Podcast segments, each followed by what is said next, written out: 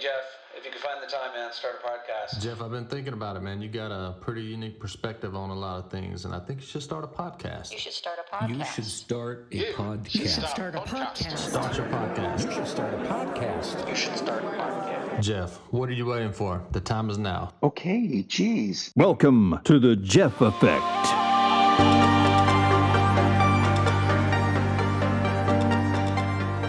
All right, good day, good day, everybody.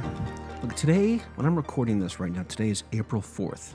The news is full, perhaps just a bit fuller than it needs to be, with updates on the COVID 19 pandemic. And, you know, fair enough.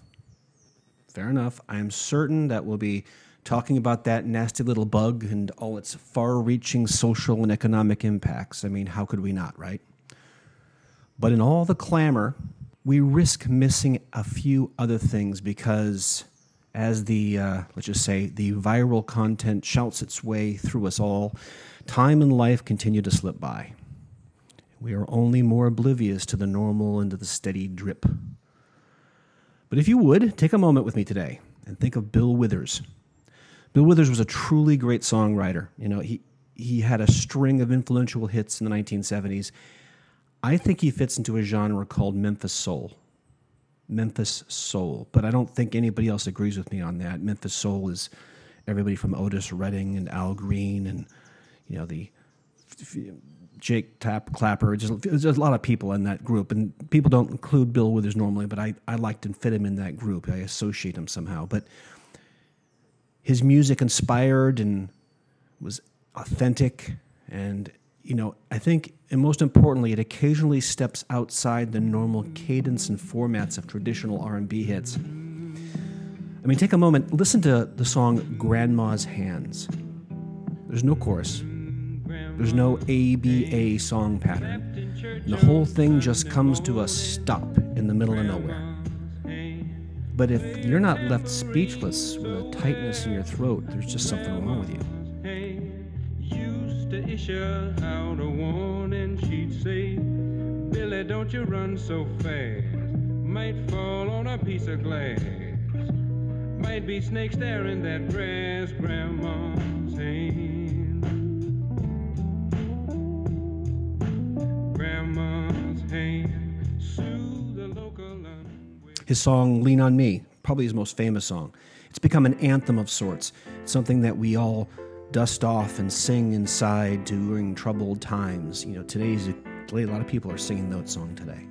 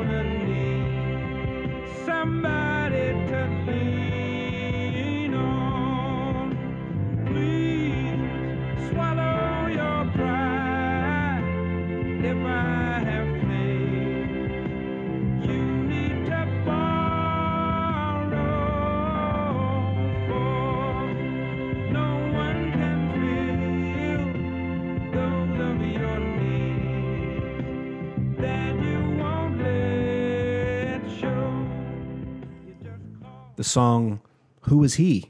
It radiates jealousy and suspicion. Again, you know, it skips over the traditional hit making algorithms of what a formatted song should look like that's going to be a hit on the radio. But it was hit. It was a hit. It's a great song.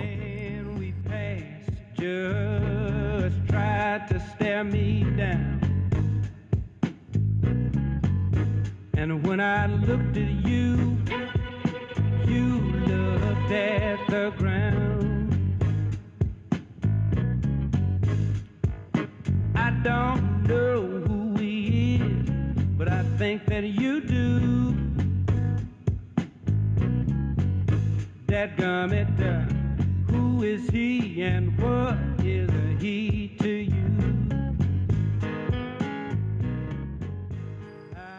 The same love that made me laugh now, that's a complicated title. It's not, not easy to remember. The song is called The Same Love That Made Me Laugh. It's, a, it's an awkward title, but it also violates every rule in the book. It has one of the it has one of the most crazy bass lines that seems to groove and then speed up, then drop back into the pocket and speed up again. You know, and as a bass player, I felt that I had truly accomplished something when my fingers could keep up and find the pocket again in that deceptively simple groove that he has.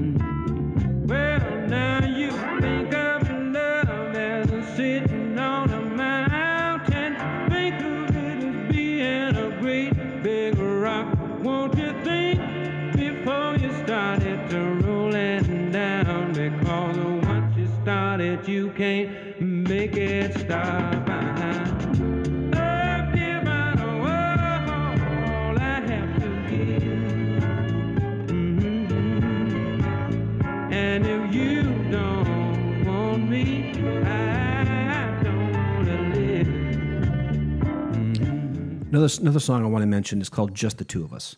It was a collaboration with saxophone great Grover Washington Jr. And that song, in, un, in all of its unapologetic, fanciful romance, is our song. It's the song that Ellen and I play. It's our song, right? So, to this day.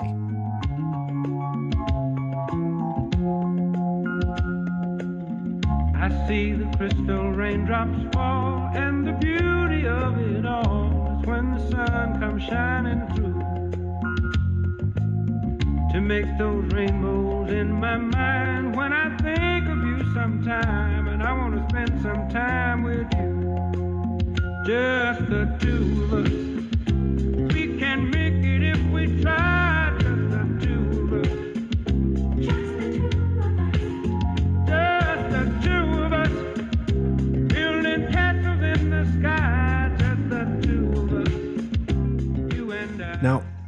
It's going to sound like I'm going off the beam here a little bit, but stick with me on this. I remember back to June 25th, 2009. Oh, what's special about that date? Well, there's a couple things were special about that particular date. It's the day that Farrah Fawcett died. And on any other normal day, that had been retrospectives and remembrances and TV marathons of her TV shows and movies. But there wasn't. There wasn't because on that same day, just a few hours later, Michael Jackson died too.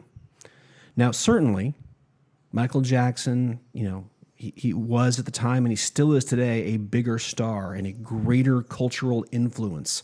And his contributions to music were, are, were worthy of every tribute he received.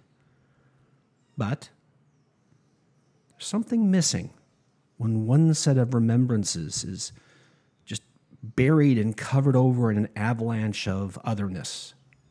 And we all go on. So, I want you to do me a favor today. Get Bill Withers on your playlist.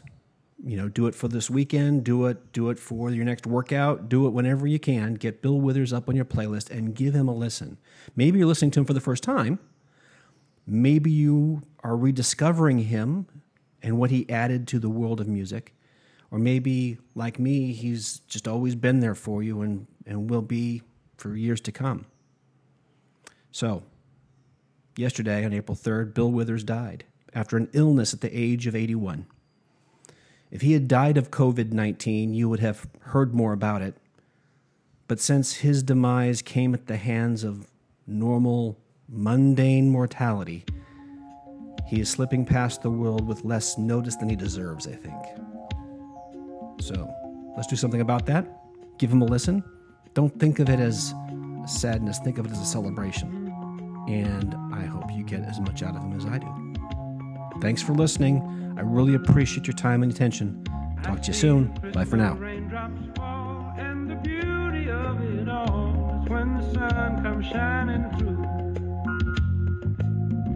make those rainbows in my mind when I think of you sometime. And I want to spend some time with you, just the two